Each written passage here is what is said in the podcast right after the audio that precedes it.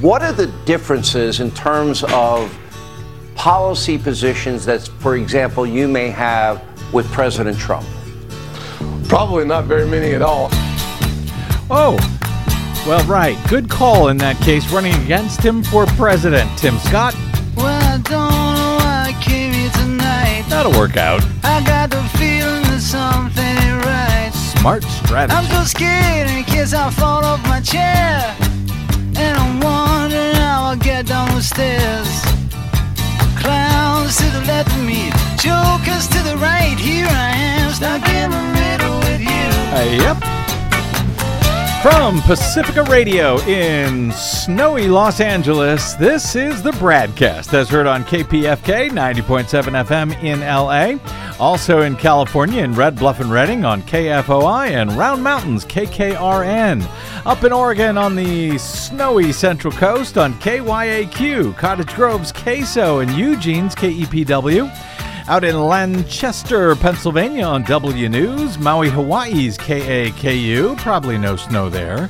In Columbus, Ohio on WGRN, Palenville, New York's WLPP, Rochester, New York's WRFZ. Down in New Orleans on WHIV, out in Gallup, New Mexico on KNIZ. Concord, New Hampshire's WNHN, Fayetteville, Arkansas's KPSQ, in Seattle on KODX. Janesville, Wisconsin's WADR, and Minneapolis, St. Paul's AM 950 KTNF. It's always snowy there. We also stream coast to coast and around the globe every day on the internet on the Progressive Voices channel, Netroots Radio, Radio for Humans, NicoleSandler.com, Radio Free Brooklyn, Workforce Rising, No Lies Radio, Verdant Square Radio, and Detour Talk. Blanketing Planet Earth. I'm Brad Friedman, your friendly investigative blogger, journalist, troublemaker, muckraker, and all around swell fellow, says me from bradblog.com. Thank you very much for joining us today. We've got, um, well, somewhat of a grab bag of news and politics and accountability for you today as much of America hunkers down for a weekend of wild and or weird and or dangerous winter weather, Desi Doyen. Most definitely weird. We've got uh, both high and low temperature records that are set to be smashed across a whole bunch of portions of the country. Insanely warm weather in parts of the southeast as winter storms and even a first ever, well, we don't know, first ever, first in a long time in any event, blizzard warning here in Los Angeles. Uh, yeah, a blizzard warning. It, it, was issued by the National Weather Service out here for some of the mountain areas. Uh, it, it, it was so unusual that local TV weather in LA, and I'm guessing this sort of conversation makes our friends in places like Minnesota laugh out loud. But yes. it was uh, the the local uh, TV weather people had to explain what a blizzard actually is. Yep. Now. laugh laugh all you want but in fact even though i grew up in missouri and i went to school in michigan and new york where we had our you know fair share of blizzards i was not exactly sure what makes something a blizzard versus just a snowstorm or a winter storm, etc. So I began, you know, pondering this last night.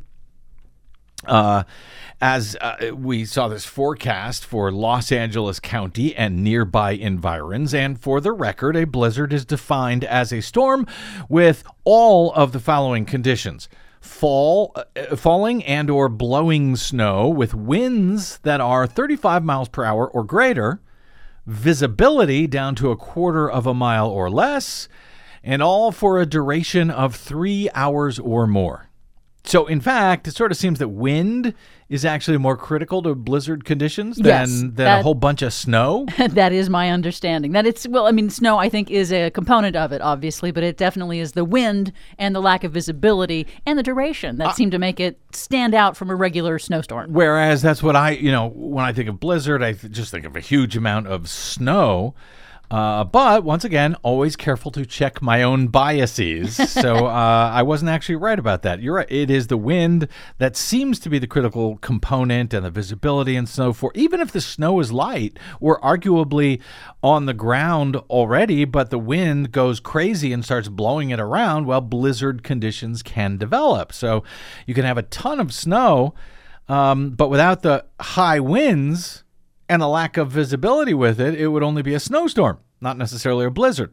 Who knew? Well, now you and I both do. The more you know. So you've uh, you've already learned something on today's BradCast. You're welcome. It may all go downhill from here. I don't know, but there's something. Speaking of weather-related matters, Desi Doyen will have our latest green news report a bit later this hour. With, as I recall, not really much uh, weather-related news at all. No, other stuff. Because, uh, you know, other stuff also happens. Well, in fact, a bunch of accountability and climate related news and a few complaints of my own about Republicans suddenly pretending to be concerned about the toxic chemical train derailment disaster in a white rural part of Ohio. Critically, while there is a Democrat in the White House, even if they haven't yet figured out how to give a damn about equal and far worse toxic disasters in places like Flint, Michigan, Jackson, Mississippi. Mississippi, even right here in LA County. But what would we have to talk about at all if not for pretend Republican outrage? Am I right? Here's something that may give them some real outrage, however, on the heels of Tuesday's historically impressive Democratic special election wins this week in New Hampshire and Virginia and Kentucky and probably Wisconsin that we uh, detailed on yesterday's program. Of course, my sincerest apologies in advance, by the way, if I outrage anyone today, particularly Republicans. I'm sure it's not on purpose. President Biden is seeing his highest approval ratings in almost a year. Well, that's going to drive him nuts. Uh, while former President Donald Trump, who is hoping to make a comeback, is getting his worst scores among potential Republican voters in years. That, according to the latest NPR PBS NewsHour Marist poll out this week. The survey conducted last week after the president's State of the Union address the week before of more than 1,300 adults and about 1,200 registered voters, so a pretty large sample size there.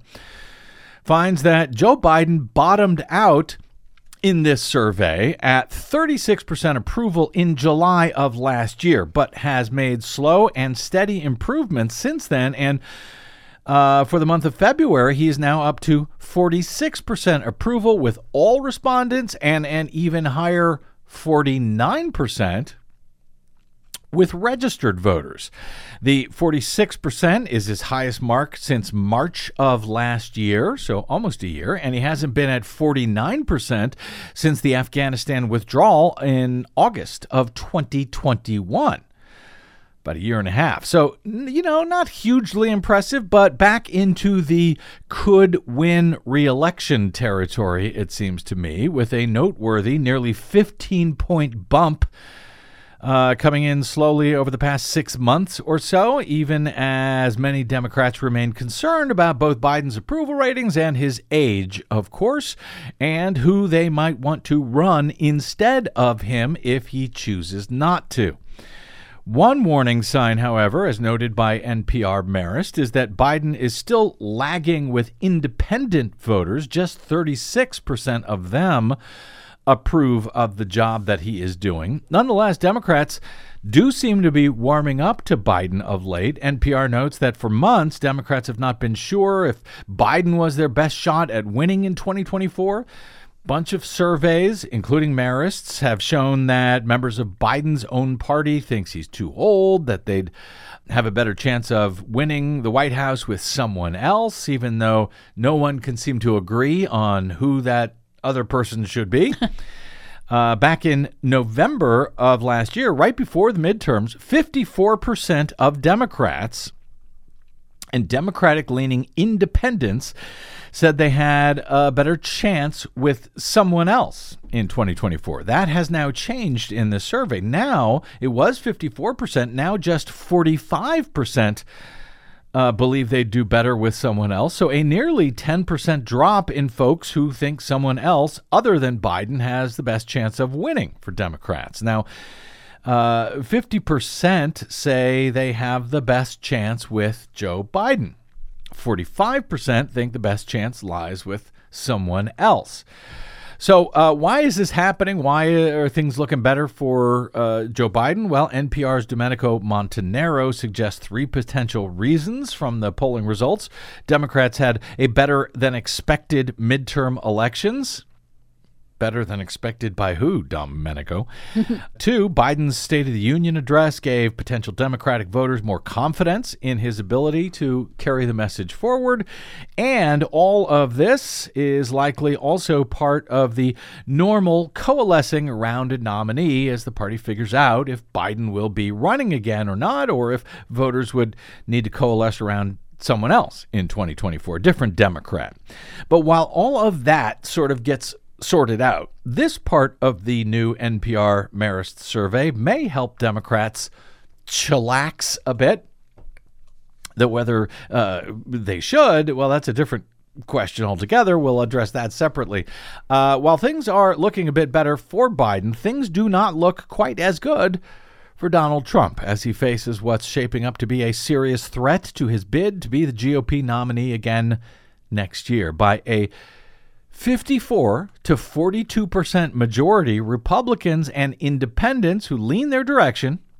In other words, Republicans who are too embarrassed to say they are Republicans, so they now claim to be independent and so forth, uh, said that they think they would have a better chance in 2024 with someone other than Trump a pretty clear majority 54 to 42 percent of those surveyed of republicans surveyed would like to see a different nominee next year.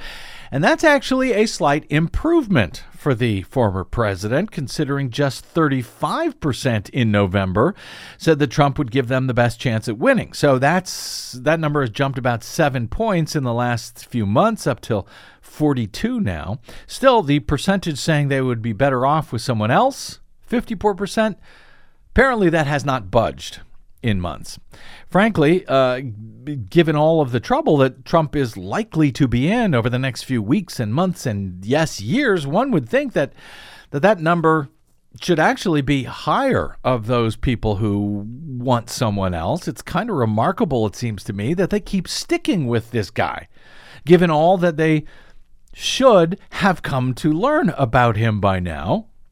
Though whether they have learned that, given the fact that so many Republicans don't look anywhere for news other than inside their little disinformation news bubble, their disinformation news outlets. And and when they do get news from elsewhere by the way Trump and the entire party has conditioned them has groomed them if you will to believe it's fake news uh, so maybe I should not be so uh, quite so surprised that they are all still uh, going in for this knucklehead. And even though I believe that Trump would be the easiest of the GOP candidates, most likely for Democrats to defeat next year, the the party and even its non completely insane candidates are still clinging to Donald Trump for reasons that remain unclear to me given that he continues to hurt them in election after election after election. Here's a swell example from the past 24 hours or so that you may or may not have noticed. I suspect the uh, GOP rank and file voters have not noticed this because their so called news outlets continue to disserve them and have almost certainly not told them about it. So, uh, over the past 24 hours, everyone on the left seems to be sort of panicking uh, today about House Speaker Kevin McCarthy giving access to some 40,000 hours of U.S. Capitol security camera footage to the far right Fox News propagandist and clown Tucker Carlson. Uh, I'm not, frankly, panicking about that, but you can email me if you like, if you want to tell me why I should. I am bradcast at bradblog.com if you want to tell me why I'm wrong, why, you know, what you think I'm missing here. But while that is going on and sort of freaking out a whole bunch of folks on the left and seemingly in the corporate media, here is a very noteworthy story for both history and potentially for upcoming criminal trials uh, that has received much less notice over the past 24 hours or so since Washington Post broke this exclusive. Nearly a year after the 2020 election, Mark Brnovich, Arizona's then Republican Attorney General, uh, the state now has a Democratic one, Brnovich uh, launched an investigation into voting in the state's largest county. That would be Maricopa County, home to Phoenix and about 60% of the state's voters. Uh, this investigation quickly consumed more than 10,000 hours of his, uh, his staff's time. That's 10,000 taxpayer funded hours, by the way after those 10,000 hours of taxpayer funded hours uh, of, of, of, investigation by the state attorney general's office, the investigators prepared a report back in March of last year, March of 2022, stating that virtually all claims of error and malfeasance in the 2020 election were unfounded.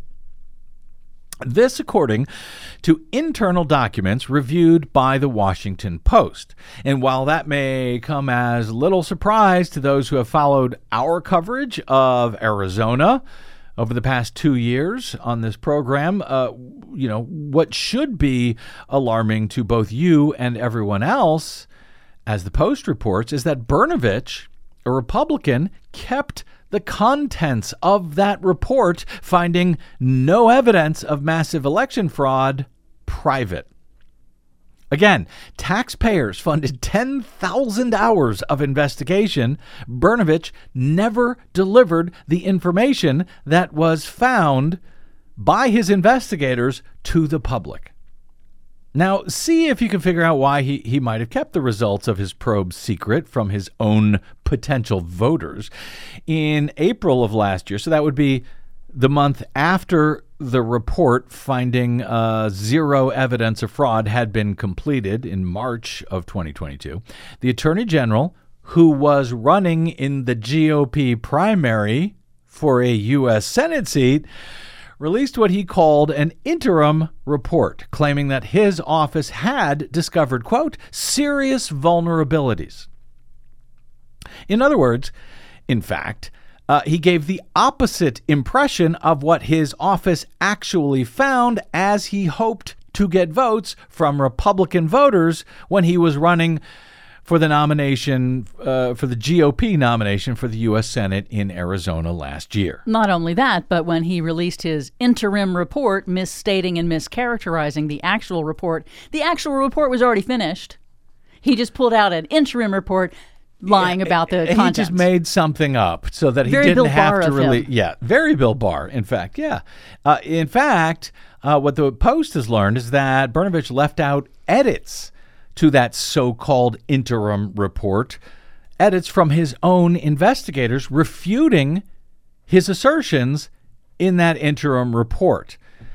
Uh, his office uh, then uh, compiled later an election review summary in September that would be the uh, month after Brnovich had lost his bid for the GOP Senate nomination to a guy named Blake Masters, who had claimed that the 2020 election had been stolen from Trump in the state, which this uh, final elections review summary systematically refuted all of the accusations of widespread fraud and made clear that none of the complaining parties, from the GOP state lawmakers to the so called Republican election integrity groups, had presented any evidence to support their claims. But when Brnovich left office in January of this year, he left without releasing that summary that final report finding no problems at all. So that timeline emerges from documents that were released to the Post this week by Brnovich's successor, Kris Mayes, a Democrat the new Democratic Attorney General in Arizona. She said she considered the taxpayer funded investigation to be closed. And earlier this month, she notified leaders on Maricopa County's governing board, that would be a Republican majority, by the way, but not an insane one, she notified them they're no longer in the state's crosshairs because they were being investigated for potential criminal wrongdoing of some sort that nobody could identify by the state's Republican Attorney General. The uh, records show that Brnovich used his office to further claims about voting in Maricopa County that his own staff had considered to be inaccurate.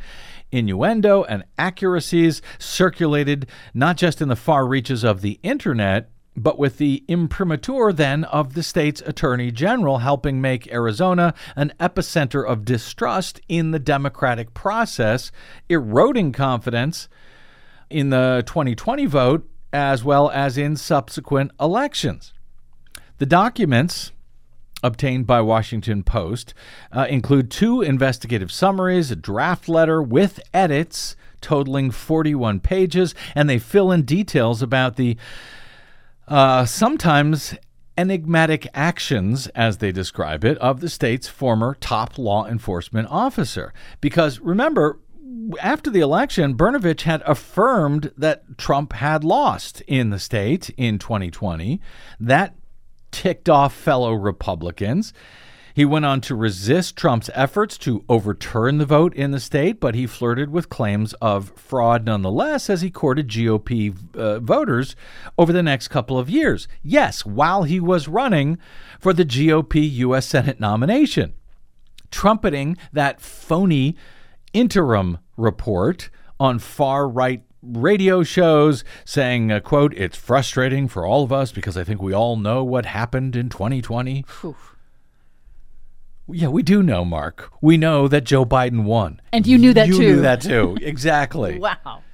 Uh, as his own office found. Brnovich himself, according to this documentation, uh, was engaged in a giant grift that he decried when others were doing it. He said uh, he, he began to denounce politicians who denied uh, Trump's defeat, but only after he had lost the nomination. Uh, for for the U.S. Senate last year, he called the people who were trumpeting this stuff "quote clowns," engaged in a quote giant grift, just like the giant grift that Mark Brnovich was doing in hopes of winning the nomination. So uh, now the good news here is that uh, Kris Mayes, the new Democratic Attorney General, says she is reorienting the entire work of the Attorney General's office away from pursuing phony claims of fraud and towards protecting the right to vote. Thank you. Uh, while investigating the few cases of wrongdoing that typically occur every election, and uh, she's trying to prevent threats against election workers. There's a lot here, and I will uh, include a free uh, gift link, if you will, to the Washington Post uh, when I report when I uh, post tonight's show at at bradblog.com. But I want to hit a few just a few points from it. Uh, Brnovich's uh, investigated allegations that hundreds of votes had been cast in the name of deceased people. In fact, his office was able to find just one instance. One instance. Brnovich uh, had launched his investigation right after the Cyber Ninjas, remember them? Speaking of clowns, after they had ended their own ridiculous months long review and found, yes, that Donald Trump lost to Joe Biden in the state. Nonetheless, after the Cyber Ninjas, Brnovich. Uh, you know, had then begun to compete for the Senate primary in uh, in Arizona against Trump candidates who said that they would have taken all kinds of steps to, uh, you know, prevent the election from being certified in uh, in Arizona in 2020. So Brnovich played along, even though he knew better. He had his office set up a command center uh, and said, "quote The review of the audit of the uh, Cyber Ninja audit was made." Uh, a singular high level priority in the office. All hands were assigned to work exclusively on reviewing the audit, with other matters being placed on hold unless a matter required immediate action on our part, according to his office. So please keep that in mind as you hear the criticism from the right of Fani Willis's ongoing criminal investigation of Trump's very real conspiracy in Georgia to try to steal the 2020 election in the state. They're complaining, as is Trump himself, that the district attorney's office in Fulton County, Georgia, ought to be working to stop Atlanta's crime problem as opposed to investigating the crimes, the actual crimes that Trump and fellow Republicans in Georgia had attempted to pull off in 2020 attempted but failed, I should note. At the same time, at the very same time, in Arizona, quote, all hands in the state attorney general's office were put into investigating fraud that by then they knew had never actually happened because the AG wanted to become a U.S. senator. Uh, the new AG, Kris May, said that the office has about 60 investigators, investigators, all of whom participated in the probe at some point, along with lawyers and support staff. 60 of them, plus lawyers and support staff. And all of this, after all of this, Bern, uh, Brnovich never released the full findings. The uh, interim report, this uh, phony interim report, was uh, delivered in the form of a letter to the Republican president of the state Senate in it, this was uh, met by Trump allies as confirmation from the state attorney general that the voting was corrupted in Maricopa County. The letter was sent in April of last year. It highlighted management of early voting, saying, "quote We can never uh, um, we can report that there are problematic." system wide issues that relate to early balloting, ballot handling, and verification. But in fact, Brnovich's own staff, as we now see in these documents, had tried to correct that, had changed that information, saying, quote, we did not uncover any criminality or fraud having been committed in this area during the 2020 election. And yet, those staff comments were not reflected in the version that Brnovich finally released.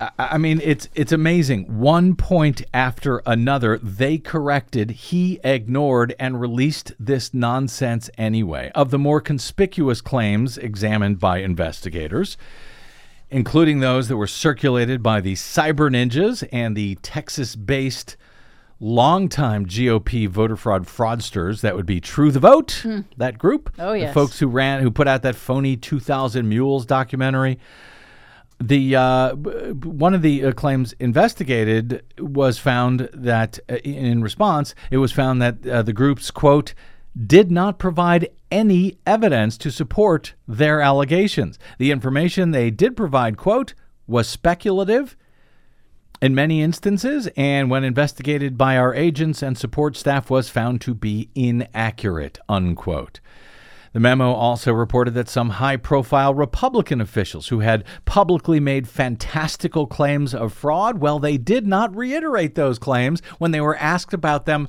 in person directly by law enforcement officials. Why? Because that would be illegal.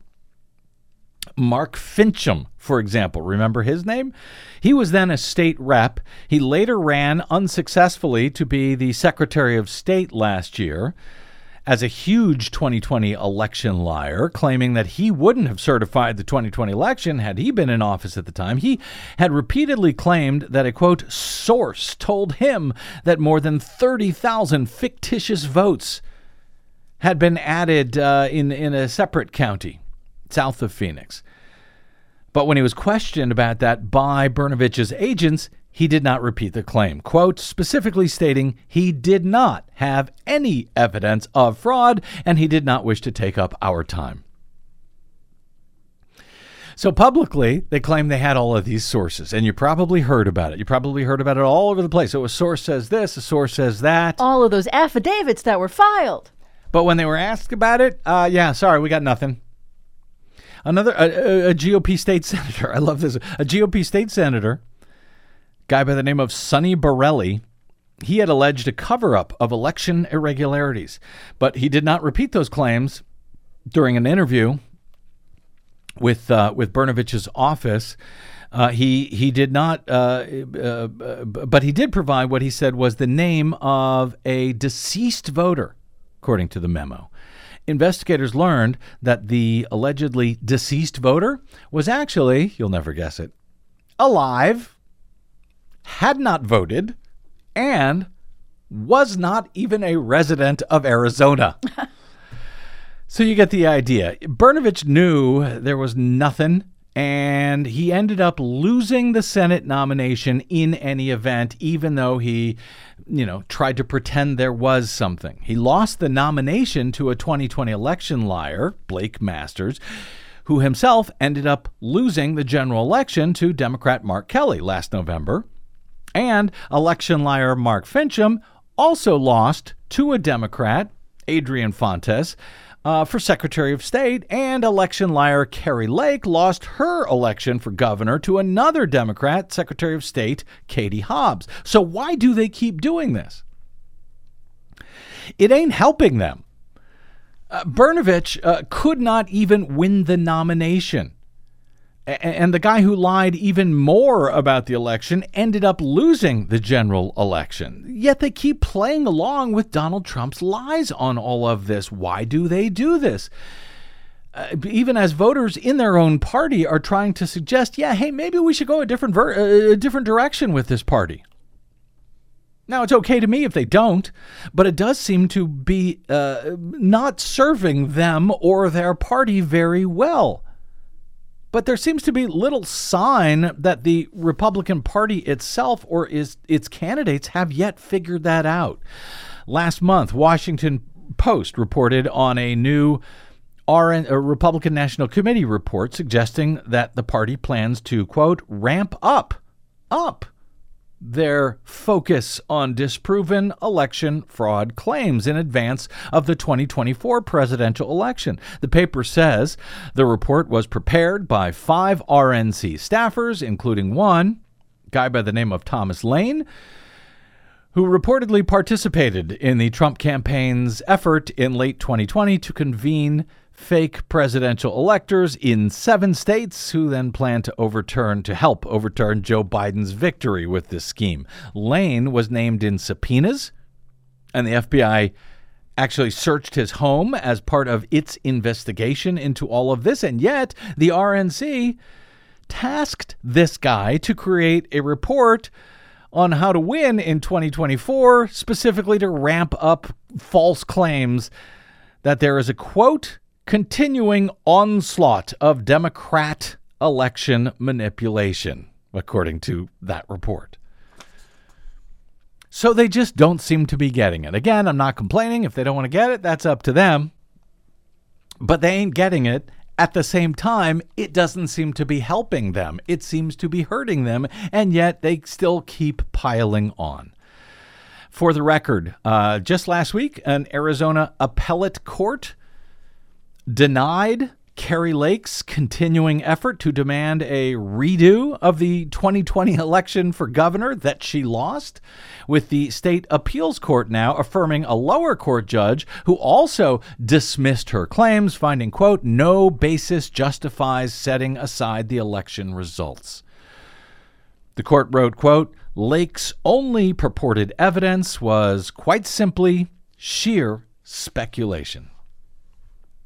Lake's response to her second court loss now uh, last week, challenging the 2022 election. Her tweet reading, quote, breaking. I told you we would take this case all the way to the Arizona Supreme Court, and that's exactly what we are going to do. Buckle up, America. okay. Uh, we're we're buckled up, Kari. Trust me, we're we're we've got plenty of buckle. Uh, and of course, she included a link to her fundraising website along with that tweet. Yeah, she's going all the way to the Supreme Court because she's losing her way all the way to the Arizona Supreme Court. Ah, but when she's losing, she's really winning because of all the money that people are sending to her. We'll see how much she's winning. Uh, that's what I think a lot of these other uh, giant grifters thought, and now they're facing a lot of consequences for it. Let's take a break and we'll come back and talk about some of those consequences with some uh, quick accountability news to hold you over while we continue to wait for the indictments to come in for the former president. And of course, Green News Report, that's ahead as well, maybe more, all ahead on today's BradCast. I'm Brad Friedman.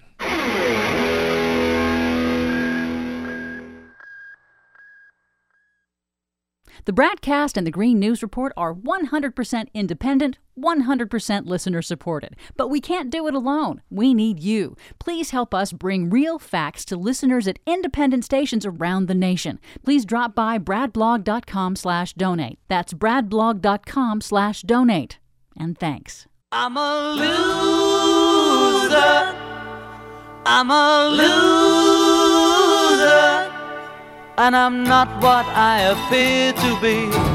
Of all the love Welcome back to the have Bradcast. Brad Friedman from BradBlog.com. It is really difficult, I got to say, to fathom why these uh, dupes have not yet uh, dropped the loser Donald Trump entirely. Seriously, he's costing them very strange. uh, you know, not only elections, but also an arm and a leg in every other way as well.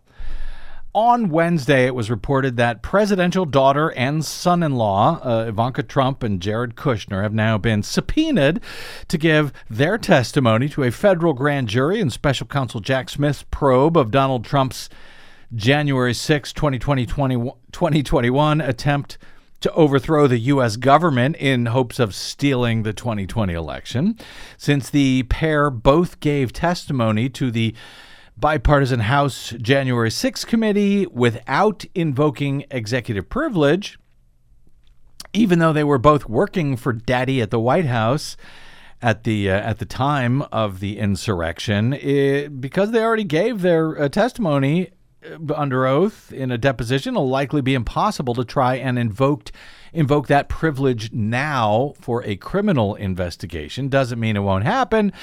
Just means they ain't going to have much luck at it. And then on Thursday, a federal court judge said that Donald Trump himself can now be deposed in lawsuits that were filed by former FBI employees Peter Strzok and Lisa Page, who claimed that they were targeted for retribution by former President Trump because they were.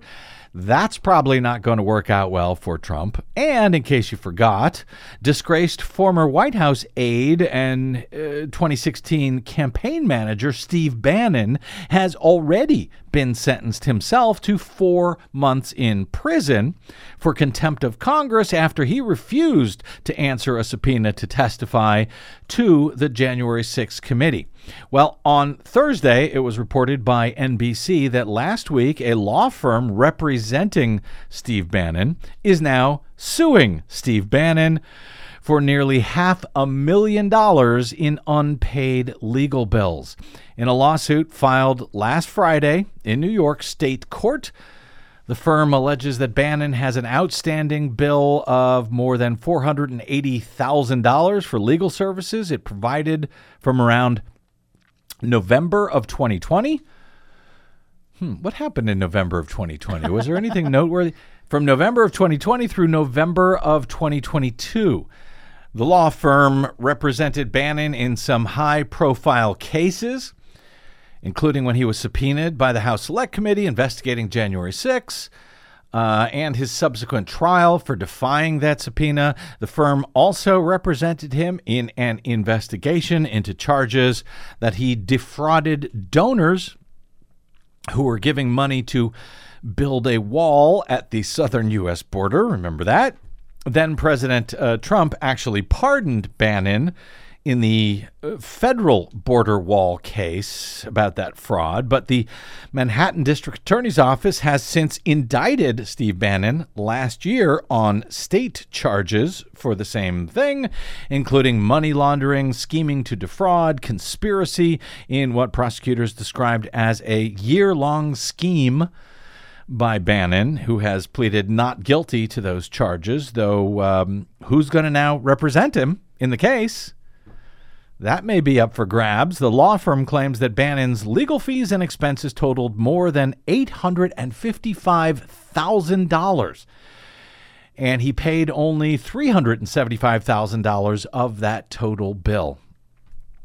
All racked up because he was dumb enough to go along with that loser Donald Trump on all of his various schemes. Well, maybe he can take some of the money that he stole from the people who donated to We Build the Wall and use those pe- that money to pay off the law. firm. Actually, I think he already used that money to pay off other credit card bills of his. Uh, uh, but I, I don't know. It's insane. What are these people thinking? When will the spell break? In any event, Robert Costello, he's a partner of this particular firm that uh, sued Bannon after often representing him. but it is now unclear if Robert Costello actually still represents Bannon. According to NBC, uh, Costello declined the request from NBC News for comment. Sad. And uh, one other guy who also received a pardon from Donald Trump and is already in trouble again, not unlike Steve Bannon. Jesse Benton. Remember him? We've talked about him a few times. Oh, yes. He's been a uh, Republican political operative. Uh, or let's call uh, political consultant. I'm sorry, a political consultant uh, for years and years, since around 2008.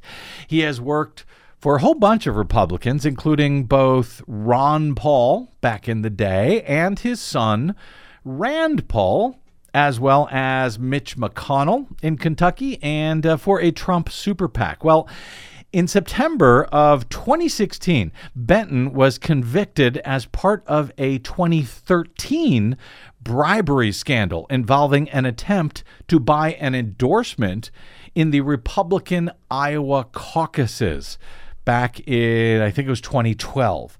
He was sentenced to two years of probation. He got off pretty easy. He, and he, in fact, he never served that probation because Donald Trump pardoned him for that crime. You'd think he got off and he wouldn't, uh, you know, do the same stuff again. Silly you. Benton was then indicted yet again, not for the 2013 campaign violation, but instead for a 2016 campaign violation. He schemed with another political advisor to funnel political contributions to Trump's 2016 presidential campaign from a Russian national. Benton arranged for the Russian to attend a campaign fundraising event and take a picture with Donald Trump in 2016, uh, according to a DOJ, a DOJ statement released on this case this week.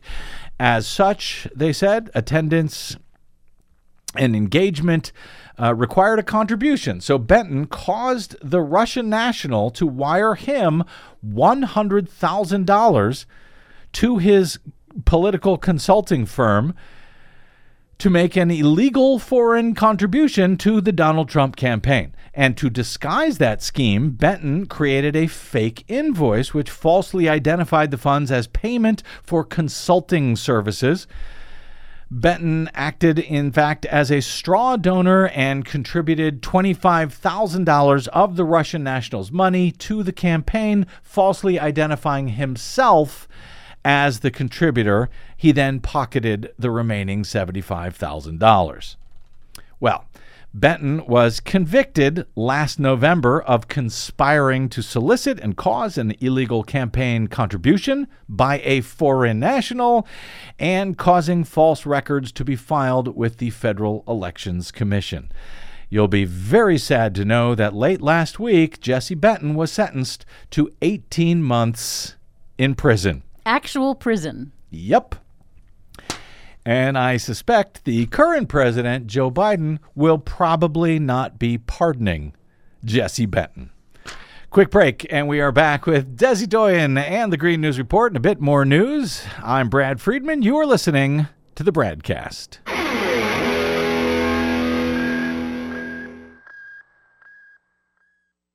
Hey, this is Brad. If you haven't noticed by now, it's no easy feat finding facts, real facts, not alternative facts, over your public airwaves. We try to bring you real facts, truth, and clarity without fear or favor each and every day on the BradCast.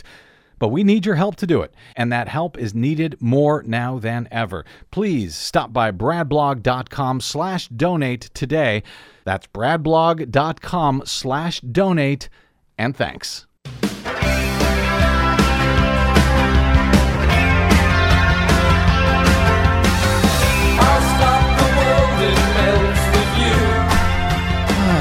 Well, uh, welcome back to the BradCast. Brad Friedman from BradBlog.com. We, we've got some uh, additional news on this uh, rail uh, derailment Ohio train in Ohio derailment? that Fox News has suddenly decided to be upset about. We will get to that uh, after we talk about uh, part of it on our latest Green News Report. In no way, shape, or form will Norfolk Southern get off the hook for the mess that they created. EPA takes control of toxic Ohio train derailment disaster three weeks later. Right wing media tries to weaponize Ohio disaster into culture war fodder. Plus, surprise, the oil and gas industry has failed to cut climate warming methane emissions as promised.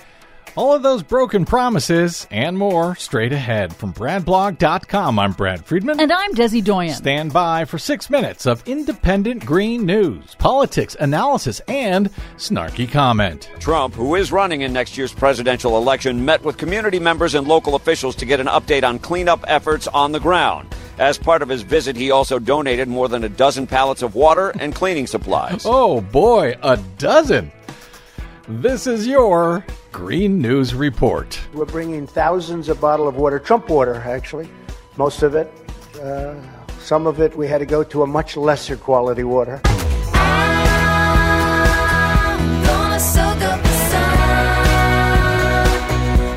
Okay, Desi Doyen, CNN is reporting that in the Ohio train derailment disaster, Norfolk Southern, the train company, is paying $6.5 million to help affected residents. Meanwhile, they note, the rail company paid its shareholders 7.5 billion. What, no Trump water as well to go with it? Apparently not. The Biden Environmental Protection Agency asserted its legal authority this week to take control of the cleanup of the toxic chemical train derailment disaster in East Palestine, Ohio. Finally. Three weeks after the incident, the EPA announced sweeping enforcement actions against railroad company Norfolk Southern and compelled the company to pay the entire cleanup bill. Good. At a press conference, EPA Administrator Michael Regan said he knows the EPA cannot undo the nightmare visited on residents, but reassured the community that it won't be left to handle the aftermath alone after the news cameras leave. Norfolk Southern will pay for cleaning up the mess that they created and the trauma that they inflicted on this community and impacted Beaver County residents. We're not going to leave this community to manage this aftermath alone. Well, one might wonder what has taken them so long to get there. On the other hand, Ohio Governor Mike DeWine doesn't seem to have wanted the federal government there at all. Pennsylvania's Attorney General has opened a criminal investigation into the company's actions. Transportation Secretary Pete Buttigieg also announced a package of reforms and asked Congress to untie the department's hands on enforcement, like increasing maximum fines for rail safety violations that are currently capped at just over $200,000. Why is it the Pennsylvania Attorney General who's taking action here, not Ohio's Attorney General? That's an excellent question. Thank you. Disgraced former President Donald Trump staged a visit to East Palestine, unintentionally highlighting his own record of slashing regulations on both rail safety and hazardous chemicals. The Trump administration repealed several rules on the grounds that the cost to industry outweighed any potential benefits, but an AP analysis found the Trump administration underestimated the costs of future derailments by more than $100 million. Republicans and right wing media are trying to weaponize the derailment by attacking the federal response, but omitting, as noted, that Ohio's Republican Governor Mike DeWine still has yet to formally request a federal disaster declaration. By the way, I hope someone has checked that Trump water for hazardous chemicals. Just saying.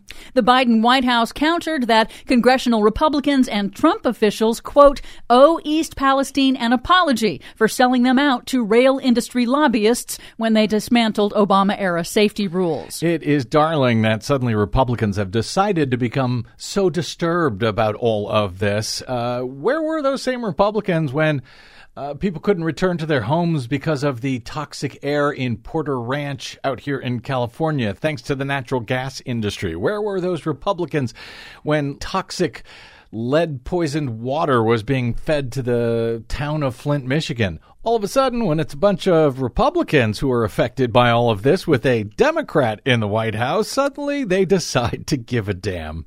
Go figure. In other news, a new report by the International Energy Agency finds that, surprise, the fossil fuel industry is failing to repair its methane leaks despite the industry's pledges to do so. The IEA says the oil and gas industry can cheaply reduce methane emissions by 75% using existing technologies, and it said halting non-emergency flaring and venting of gas into the atmosphere, quote, is the most single impactful measure countries can take. Methane matters matters because it is a more potent climate warming gas than carbon dioxide over a 20 year period. Uh, I'm sure Fox News and all the Republicans are furious about all of that methane poisoning people around the country, right? For much more on all of these stories and the ones we couldn't get to today, check out our website at greennews.bradblog.com. Find, follow, and share us planet wide on the Facebooks, Twitters, and Mastodons at Green News Report. I'm Brad Friedman. And I'm Desi Doyen. And this has been your Green News Report. It's all been a pack of lies. I can feel it coming in the air tonight. It, it's really amazing. They're uh, not embarrassed, it seems, about how little they know. That, you know, Donald Trump goes to Ohio. Yep uh, acts pretends that he's uh, so upset about what happened to these trains, and you know they they're not embarrassed about the fact that they don't realize that Democratic presidents for years have been trying to do something about it, and the rail industry has been spending millions of dollars to prevent them from doing anything about it. Right. Actually, they did do something about it, but Donald Trump rolled it all back. Rolled it all back. Very proudly. And when he was in East Palestine, Ohio for his little visit, one yeah. of the reporters asked him, Hey, you know, what about this rollback that you did during your administration? And he said, I had nothing to do with it. And then, of yeah. course, there was a huge roll through of, tr- of Twitter uh-huh. of everyone posting his tweet where he said the rollback of brake ra- regulations, right. upgraded brake regulations, and said, This is fantastic. We're doing great. And uh, here was Brian Kilmeade, perhaps the dumbest man on television, at least on Fox News, which yeah. is saying something. Brian Kilmeade, I think today. Yes. Uh, he, here was his comments uh, now that he's learning about how choo-choo trains work. I knew nothing about these derailment numbers. I'm stunned by it. Mm-hmm. That we have thousands of derailments all the time, and what, the, how costly it is, and and how they're not kept up, and maybe the regulation needs to be there. I think there needs to be. Uh, there's a widespread sentiment to have a, a, look at the whole rail industry, what the lobbyists are doing, and and what the actual. I heard there were three people on that train of how many cars? Uh, 20 of which had chemicals in it? Somebody at the front, somebody at the back, and Does that some blow other you away? No, oh, it blows me away, Brian. Yes. He's Th- just discovered that hey, there's been rollbacks of regulations, thousands of derailments. Who knew? Maybe there needs to be regulations. Do you think, Brian? I, I mean, uh, you know, the uh, rail industry has, well, since the founding of this country, uh, obviously has been very, very or near the founding of this country has you know has been very very powerful and they still are and the rail workers have been trying to say no we need these uh, issues fixed we need we don't have enough people on the trains we don't get enough oh. sick pay and so forth and, yeah and not only that i mean yeah. it's it's kind of nuts that the uh, currently they have to have you know three crew members or minimum two crew members right. this in ohio was a two and a half mile long train so three or two crew members it would take you how long to walk the train just to uh, find yeah. out if something was wrong? And the railroad industry has been lobbying really heavily to reduce that to only one crew member oh per my train. God. Uh, maybe there needs to be regulations says Brian Kilmeade on Fox News. On you think? You're so close to getting it, guys. By the way, uh, they're working hard to not get it. Yeah. Believe me. Uh, the, the uh, by the way, we do have some news since we uh, uh, laid down our Green News report today about this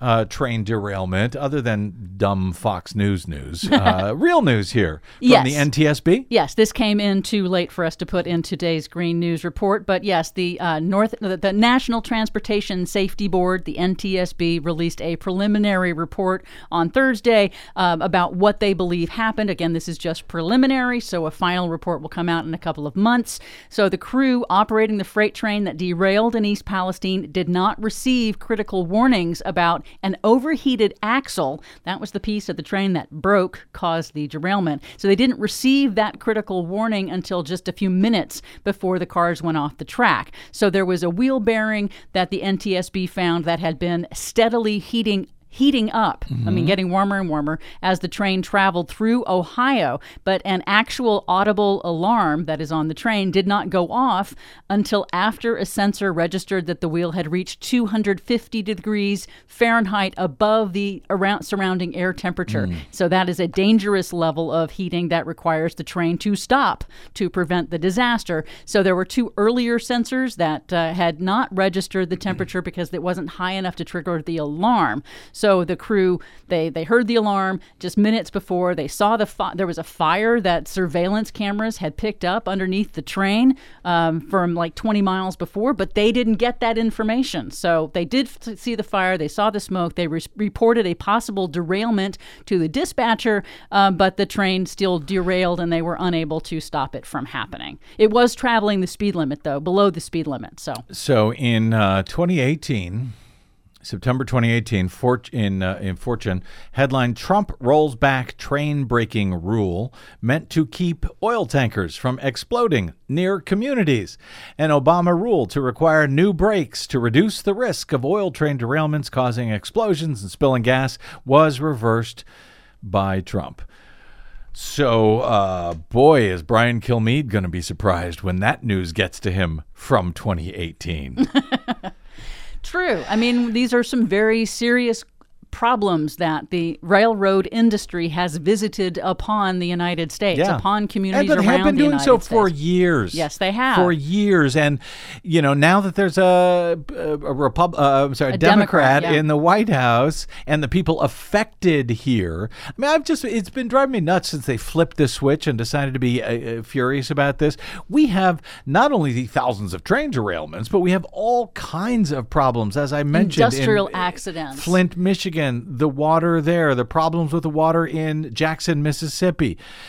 Unfortunately for those poor people, you know, they're they're black and they tend to vote Democratic. So the Fox News doesn't give a damn about them. Or out here in Porter Ranch near Los Angeles when that horrific gas leak went on for weeks. Months, Months. actually, yes. Uh, making people sick. Where was the outrage from Fox News about that? Oh well, those you know that's in blue California. We don't give a damn about that. This is Ohio. This is white people. Those are our people. Now we've got to pretend to be furious. Yes, it's all it's all uh, a bunch of BS, is what it is. Anyway, thank you very much for that BS, Desi Doyen, and thanks to all. Uh, she's our producer. Thanks to all of you for spending a portion of your day or night with us. Uh, if you missed any portion of today's program, you can download it anytime for free, no paywall ever at bradblog.com. Thanks to those of you who support our work by hitting one of them donate buttons. Thank you for that. Or you can go straight to bradblog.com slash donate. Drop me email if you like. I am Bradcast at bradblog.com, and you will find me on the Facebooks, Twitters, and Mastodons at the Brad Blog. We'll see you there. Till we see you here next time. I'm Brad Friedman. Good luck, world.